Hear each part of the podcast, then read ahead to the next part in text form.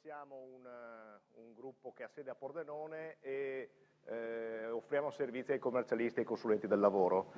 Mm, abbiamo circa 15.000 professionisti in tutta Italia che lavorano con noi, eh, siamo per il 70% circa del nostro business un CAF, cioè un centro di assistenza fiscale, quindi diamo assistenza ai professionisti che fanno le dichiarazioni di redditi tramite noi, poi noi le spediamo allo Stato e per l'altro 30 altri servizi. Uno format è la società del gruppo invece che si occupa di formazione, organizzando per la formazione professionale obbligatoria dei professionisti 300-400 eventi all'anno, corsi, convegni, con la partecipazione di 30-35 mila persone.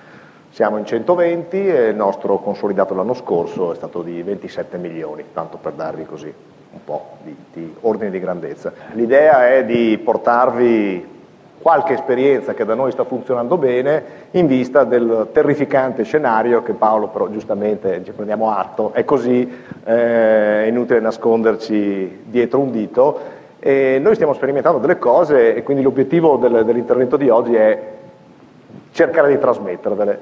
Chiaramente spero di farcela perché ci sono alcuni concetti che meriterebbero trattazioni ben più lunghe. Presumo che avere persone motivate in squadra sia interesse di tutti, no? Qualcuno è dell'avviso che non sia una direzione in cui lavorare? No? Noi abbiamo scoperto che anche il modello organizzativo è una componente per far sì che ci sia la massima motivazione delle persone che lavorano con noi. E quindi oggi cercherò di eh, spiegarvi queste, queste due cose. Volevo farvi una domanda perché prima di parlare di eh, modelli organizzativi, se no pare che parliamo di organigrammi, di mansionari, in realtà non è questo, volevo chiedervi, secondo voi, nello scenario che ha descritto Paolo, che cosa può fare la differenza? Cioè, su, cosa possiamo essere vincenti? Con un buon prodotto, con una buona qualità del prodotto, un livello di servizio, vendendo tanto, con dei bravi venditori? Chi di voi pensa che sia il prodotto, la qualità del prodotto a fare la differenza? Ok?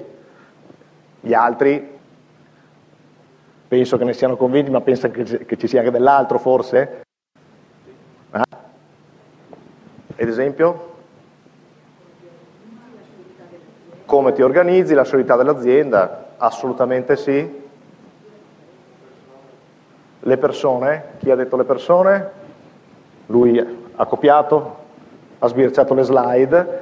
In effetti, in effetti eh, noi abbiamo visto che fare la differenza sul prodotto, sulla qualità del prodotto, sul servizio, sarà sempre più difficile, cioè farlo solo sul prodotto, solo sul servizio. Perché? Perché il mercato è sempre più competitivo, è sempre più veloce, oggi fai una cosa, la metti su internet, domani te la copiano, perché il cinese che fa la stessa cosa a un euro di meno, oggi è il cinese, domani il vietnamita, dopodomani sarà magari l'africano, ma anche il vicino di casa. Eh, è sempre più difficile fare la differenza solo sul prodotto, solo sul servizio, anche perché il cliente tende a darlo ormai per scontato. Cioè, chi di voi va da un cliente a proporre una roba non di qualità? Non esci neanche di casa, no? Almeno credo questo sia, ormai è scontato che il prodotto che proponi è buono, non voglio dire strepitoso, è buono. E quindi se non posso fare la differenza sul prodotto, su cosa la posso fare? Perché il problema è essere unici, distinguersi dagli altri, distinguersi dai concorrenti, quelli che abbiamo e quelli che arrivano domani. Allora, noi abbiamo scoperto che, visto che ormai danno per scontato che la qualità del prodotto sia buona, dobbiamo distinguerci sui cosiddetti asset intangibili, sul valore delle persone. E quindi, qui c'era stato un intervento anche di Federica di cerca, cerca, io li ho chiamati i campioni, tu li avevi chiamati il chi, se non ricordo male, giusto? Cerca i campioni perché a parità di prodotto